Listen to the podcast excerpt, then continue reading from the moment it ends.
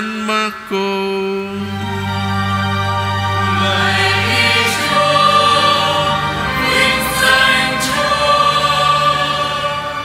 Khởi đầu tin mừng Đức Giêsu Kitô con Thiên Chúa. Trong sách ngôn sứ Isaiah có chép rằng: Này ta sai sứ giả của ta đi trước mặt con, người sẽ dọn đường cho con. Có tiếng người hô trong hoang địa: Hãy dọn sẵn con đường cho Đức Chúa, sửa lối cho thẳng để người đi. Đúng theo lời đó, ông Doan Tẩy Giả đã xuất hiện trong hoang địa, rao giảng kêu gọi người ta chịu phép rửa tỏ lòng sám hối để được ơn tha tội. Mọi người từ khắp miền Jude và thành Jerusalem kéo đến với ông, họ thú tội và ông làm phép rửa cho họ trong sông Giođan. Ông Doan mặc áo lông lạc đà, thắt lưng bằng dây da, ăn châu chấu và mật ong rừng. Ông rao giảng rằng: Có đấng quyền thế hơn tôi đang đến sau tôi, tôi không đáng cúi xuống cởi quay dép cho người. Tôi thì tôi đã làm phép rửa cho anh em bằng nước. Còn người, người sẽ làm phép rửa cho anh em bằng thánh thần. Đó là lời Chúa.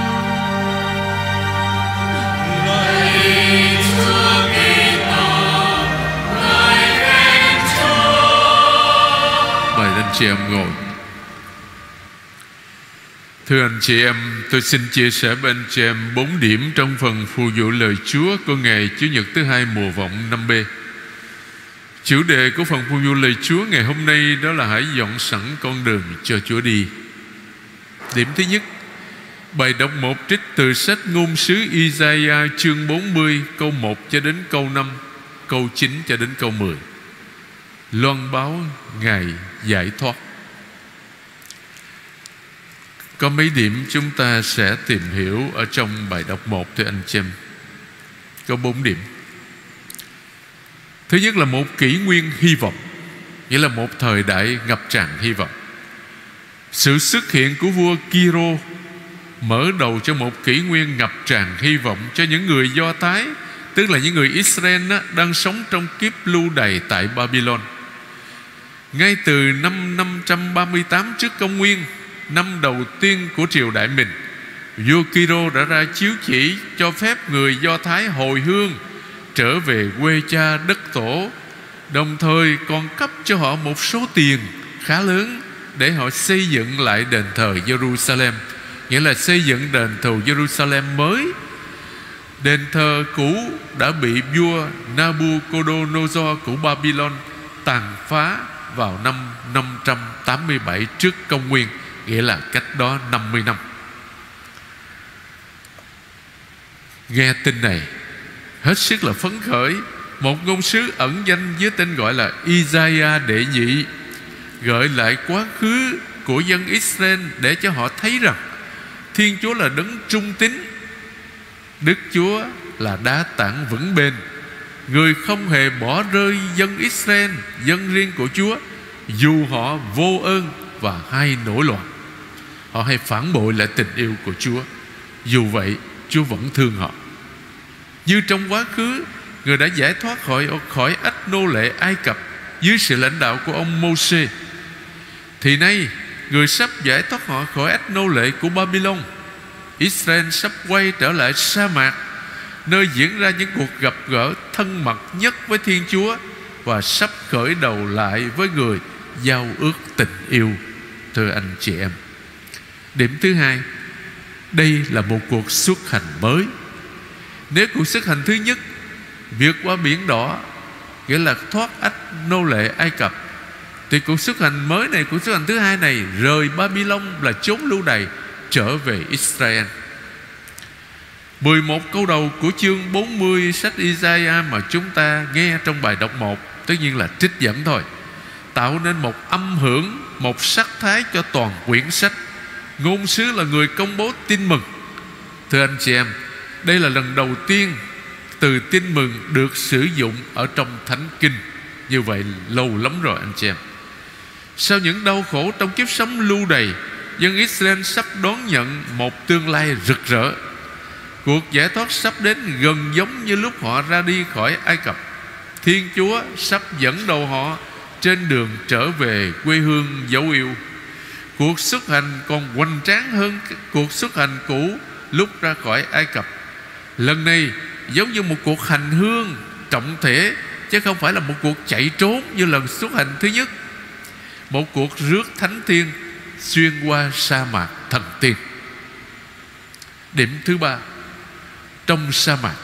Hãy mở ra một con đường cho Đức Chúa.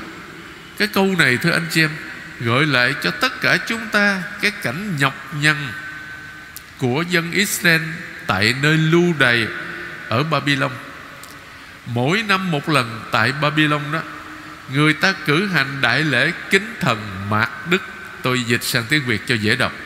Vị thần bổn mạng của người Babylon Vào giao dịp này đó những người nô lệ Do Thái phải đào đắp đất, Lấp đầy các hố sâu, Bạc thấp các núi đồi, Phải biến các con đường quanh co Thành những đại lộ thẳng băng Để đám rước của nhà vua Cùng với đoàn tùy tùng Kiệu tượng thần Mạc Đức đi qua. Đối với những người Israel đang sống trong cảnh lưu đày Không còn gì nhục nhã hơn Và con tim của họ tàn nát, Thưa anh chị em. Họ đau khổ quá chừng. Bây giờ họ phải đào đắp đất Bạc núi đồi, sửa đường cho ngay, Không phải để đón Chúa. Nhưng mà để cho cái vị thần ngoại giáo đi qua, Mà nếu họ không làm thì họ sẽ bị giết chết thôi, Sống trong kiếp nô lệ. Ừ. Trong khi Isaiah báo cho họ biết Thời kỳ nô lệ Babylon sắp chấm dứt, Lần này họ làm con đường xuyên qua sa mạc, Không phải để rước vị thần ngoại giáo đi qua. Nhưng là để chính Thiên Chúa dẫn họ trở về quê cha đất tổ. Điểm cuối cùng của bài đọc 1 Bài đọc 1 hôm nay vang lên như một tin mừng đặc biệt Đối với những người đương thời với ngôn sứ Isaiah Vào thế kỷ thứ sáu trước công nguyên Và năm hoặc sáu trăm năm sau, chính ông Doan Tẩy Giả đã nhận ra nơi Đức Giêsu Nazareth đi đến sông Giô-đan xin ông làm phép rửa. Ông nghe vang lên những lời của ngôn sứ Isaiah. Chính Đức Giêsu Nazareth sẽ tập hợp đoàn chiên của Chúa Cha. Chính người sẽ biến con đường gồ ghề của con người trở nên con đường ánh sáng. Chính người sẽ đem trả lại cho dân Chúa phẩm giá của mình và chính người sẽ mặc khải vinh quang Thiên Chúa Thời đại ngôn sứ đã chấm dứt từ nay về sau, Chính Thiên Chúa hiện diện giữa chúng ta. Thưa anh chị em, Bài đọc một hôm nay rất là ý nghĩa. Và ý nghĩa, tất nhiên, Cái tin vui đối với người Israel thời xưa, Nhưng mà là một cái tin mừng, Một cái lời cảnh tỉnh, Một cái lời nhắc nhở đối với tất cả chúng ta. Chúng ta đang sống trong mùa vọng để chuẩn bị tâm hồn, để đón mừng đại lễ Chúa Giáng sinh, đồng thời hướng lòng chúng ta về ngày Chúa Quang Lâm. Ở đây thưa anh chị em, chúng ta phải chuẩn bị Chúa như thế nào? Ở đây chúng ta phải bạc núi đồi. Ở đây núi đồi đây là núi đồi kiêu căng vốn có ở nơi mỗi người chúng ta. Nhiều khi mình tự phụ quá đáng anh chị em. Nhiều khi xem thường người khác. Có khi thể hiện cái điều đó trong lời nói, trong việc làm, trong cách ứng xử của mỗi người chúng ta. Cho nên để mà chuẩn bị tâm hồn đón Chúa Là đấng hiền lành và khiêm nhượng trong lòng Ngự đến và ở cùng chúng ta. Nhất thiết chúng ta phải bạc cái núi đồi kiêu căng Ở nơi mỗi người chúng ta. Và thứ hai là lấp đầy những hố sâu chia rẽ. Ở giữa cộng đoàn những người tin vào Thiên Chúa, Tin vào Đức Giêsu Kitô, Thành viên của hội thánh, Vẫn còn chia rẽ rất nhiều từ anh chị em. Những cái hố sâu chia rẽ đó nhiều khi không có lấp đầy được. Nhưng mà ở đây để chuẩn bị tâm hồn Thì chúng ta phải lấp đầy những cái hố sâu chia rẽ đó. Làm sao xóa được cái sự chia rẽ Ở giữa mỗi người chúng ta?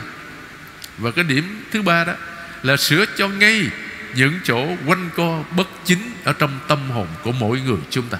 Đó là cái cách mà chúng ta chuẩn bị tâm hồn. Để cái tâm hồn chúng ta trở nên Cái máng cỏ cho Chúa Hài Đồng gửi đến. Điểm thứ hai là đáp ca. Thánh Vịnh 84 cái thịnh 84 mà một ca viên vừa hát, Ở đây tôi rút gọn lại Cái lời giải thích. Trong sách chú giải về Thánh Vịnh 84 này Dài lắm. Có thể nói mất 15 phút Riêng về cái Thánh Vịnh này, Nhưng tôi xin nói với anh chị em vài phút thôi. Thánh Vịnh 84 được soạn thảo sau khi dân Israel trở về quê cha đất tổ, Nghĩa là sau 50 năm lưu đày tại Babylon Từ năm năm 587 cho đến 538 trước công nguyên. Họ bắt đầu một cuộc sống mới tại quê hương yêu dấu Nhưng cuộc sống, cuộc đời đó không phải lúc nào cũng là màu hồng. Vì sau nửa thế kỷ Sống kiếp lưu đày Những người bị bắt đi lưu đày Đến Babylon vào năm 587 trước công nguyên đó Những người đó hầu hết đã chết anh chị em. Những người lớn mà chết ở nơi lưu đày. Còn những người trở về vào năm 538 Nghĩa là sau 50 năm đó là những người trẻ. Họ không được, Những người Israel vẫn đang sống Tại quê nhà tiếp đón. Vì đối với họ, Những người trở về là những người xa lạ. Và khi họ định xây dựng lại đền thờ Jerusalem, Thì họ bị phản đối dữ dội. Người ta không có cho phép, Không có chịu cho họ xây, nha. Trong cái hoàn cảnh đó, Thì họ khẩn cầu Chúa, Lạy Chúa, Xin tỏ cho chúng con thấy tình thương của Chúa và ban cho chúng con ân cứu độ. Cái phần cuối của Thánh Vịnh 84 Là một bài ca tuyên xưng lòng tin Của tác giả Thánh Vịnh Đối với kế hoạch cứu độ của Thiên Chúa. Thưa anh chị em, Chúng ta cũng vậy. Chúng ta xin Chúa tỏ cái tình thương của Chúa Cho tất cả chúng ta trong cuộc lữ hành trần thế Vốn còn rất nhiều khó khăn. Điểm thứ ba, bài đọc 2 Trích từ thư thứ hai của Thánh Phêrô Tông Đồ Chương 3 Câu 8 cho đến câu 14 Thánh Phêrô mời gọi chúng ta Trong bất cứ hoàn cảnh nào, Hãy giữ vững niềm hy vọng. Hãy đặt trọn niềm tin vào Chúa là cha giàu lòng, thương xót, thưa anh chị em. Tôi giải thích một vài điểm. Bài đọc hai cho ta thấy, Chúa là đấng làm chủ thời gian. Chúa có vẻ chậm trễ ngự đến Là vì người kiên nhẫn Muốn người ta hối cải để được cứu độ. Ngày của Chúa đến như kẻ trộm. Vì thế chúng ta phải tỉnh thức, Phải cầu nguyện, Phải canh thức luôn luôn. Đó là cái lời mời gọi Ở trong cái mùa vọng này. Một cái điểm khác, Ngày đó các tầng tơ sẽ âm âm sụp đổ, Ngũ hành bốc cháy tiêu tan. Thưa anh chị em, Trong thế giới La Mã và Hy Lạp đó, Cũng như trong truyền thống khải hoàng Do Thái, Người ta nói nhiều về lửa tận thế. Núi lửa với động đất là hình ảnh tận thế đối với họ. Đối với thế giới Noe Thì là lục đại hồng thủy mà chúng ta vẫn nghe. Ở đây tất cả những kiểu nói khải quyền đó được dùng để diễn tả cái gì? Diễn tả ngày của thiên chúa thưa anh chị em. Ngày đó xảy ra lúc nào chúng ta không biết nha. Đối với mỗi người chúng ta những người có niềm tin á, giờ chết cũng là giờ chúa đến giờ tận thế giờ phán xét cho nên chúng ta phải luôn luôn chuẩn bị sẵn sàng, thưa anh chị em. Có những người thấy đó rồi chết đó. Tuy nhiên có những người bệnh nằm lâu năm mà không, Chúa không có gọi đi. Còn có những người Năm hoài không chết. Có lần tôi kể cho anh chị em nghe, Có một cha, đàn anh của tôi 50 năm linh mục của Ngài. Ngài bị tai biến bốn lần. Lần thứ tư đó, Thì Đức Tổng Bình Ngài nói với tôi, Lúc đó tôi coi nhà hữu dưỡng chí hòa của các cha đó. Cha đem cha đó về cho nuôi đi. Ngài nằm như vậy là 25 năm Ở trên giường bệnh, Sống đời thực vật Không biết gì hết. Tất cả mọi việc phải nhờ người khác. Nhiều lúc Ngài hấp hối đó. Thật sự mà nói Nói thật lòng, Tôi mong Chúa gọi Ngài về, Cất Ngài đi, Để Ngài đỡ khổ. Nhưng mà không, anh chị em. Những ông cụ, Hai ông cụ mà tôi nhờ để giúp Ngài đó, Hai ông cụ chết hết, Mà Ngài vẫn chưa chết. Chứ hồi sau đó, Nghĩa là sau 50 năm linh mục thời ngày qua đời, Cách đây mấy năm thôi. Nhưng mà anh chị em thấy đau khổ biết chừng nào. Nằm trên giường bệnh không biết gì hết. Không ai muốn cái chuyện đó. Nhưng mà trong cái thánh ý của Chúa, Thưa anh chị em. Cho nên ngày hôm nay nè, Thưa anh chị em, Tất cả chúng ta đó, Thánh Phêrô mời gọi chúng ta. Cuộc sống ngày hôm nay chuẩn bị cho cuộc sống mai hậu của chúng ta. Điều quan trọng đó Là Thánh Phêrô mời gọi chúng ta Phải sống đạo đức và thánh thiện từ anh chị em. Và cuối cùng, Bài tin mừng Marco chương 1 câu 1 cho đến câu 8 Khởi đầu tin mừng Đức Giêsu Kitô, con Thiên Chúa, Thưa anh chị em, Chỉ trong bốn từ đó thôi, Toàn bộ màu nhiệm về Đức Giêsu Nazareth Đã được nói rõ. Ở đây là tin mừng về Đức Giêsu Là đấng mang ơn cứu độ Đến cho nhân loại Nhờ cái chết và sự phục sinh của người. Tước hiệu Kitô là cái từ Hy Lạp, Dịch nghĩa từ cái từ Hebrew là Messiah, Có nghĩa là đấng được sức giàu. Kitô là như vậy đó thưa anh chị em. Theo đạo Do Thái đó, Hay là Do Thái giáo đó, Đấng Messiah sẽ đến phục hưng thế giới Và cứu nhân loại. Còn Thánh Marco quả quyết, Đức Giêsu chính là đấng Messiah, loại người trong đời, Đấng Thiên Chúa sức giàu để giao phó cho người sứ mạng thiết lập nước Thiên Chúa Và cứu độ nhân loại. Tin mừng Marco, Sách tin mừng Marco bắt đầu với lời rao giảng của ông Gioan Tẩy Giả. Marco giới thiệu ông Gioan với độc giả. Ông Gioan là tiền hô của Đức Giêsu, Là sứ giả dọn đường cho người. Nhờ lời rao giảng kêu gọi thống hối, Nhờ phép rửa và việc loan báo đấng sẽ đến. Lời rao giảng của ông Gioan Tẩy Giả tập trung vào Đức Giêsu. Người là đấng quyền thế hơn ông Doan Tẩy Giả Người sẽ làm phép rửa trong thánh thần. Và Đức Giêsu thực hiện một cuộc xuất hành mới. Là cái điểm cuối cùng của bài tin mừng đó, Chúng ta thấy đối chiếu hai phép rửa. Phép rửa bằng nước Và phép rửa trong thánh thần. Người chịu phép rửa Theo một nghi thức đã có từ thế kỷ thứ nhất Là dìm mình trong nước, Thưa anh chị em. Phép rửa bằng nước của ông Doan Đòi hỏi lòng thống hối, Nhắm việc thanh luyện tâm hồn Và mang giá trị cánh chung, Đem người chịu phép rửa vào nhóm những người tích cực Trong đời đấng Messiah ngự đến. Còn phép rửa của Đức Giêsu trong Thánh Thần Chỉ toàn thể công trình cứu độ do Đức Giêsu khai mạc. Ở đây, Hình như công trình cứu độ đã được coi như tác động gây nên việc tái sinh Thực hiện công cuộc thánh hóa cánh chung nhờ thánh thần. Thưa anh chị em, Chúng ta lãnh nhận phép rửa của giáo hội. Qua cái phép rửa đó, chúng ta trở nên con cái Thiên Chúa, Trở nên thành viên trong đại gia đình Hội Thánh. Và Chúa ban ơn đức tin Cũng như ban ơn trợ giúp Để chúng ta sống trọn vẹn ơn gọi Kitô hữu của mình. Cho nên trong thánh lễ chiều hôm nay, Chúng ta xin Chúa ban ơn trợ giúp Để chúng ta sống xứng đáng với tình thương Mà Chúa đã dành cho chúng ta.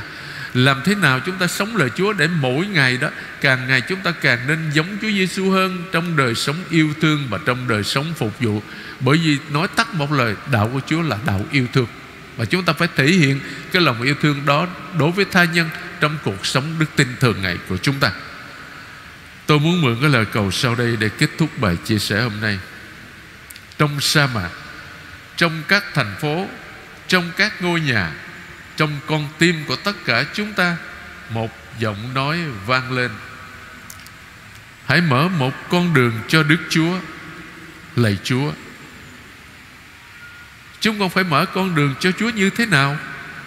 Xin Chúa dạy cho chúng con biết sống trong hy vọng, trong sa mạc, trong các thành phố, trong các ngôi nhà, trong con tim của tất cả chúng ta. Một giọng nói vang lên.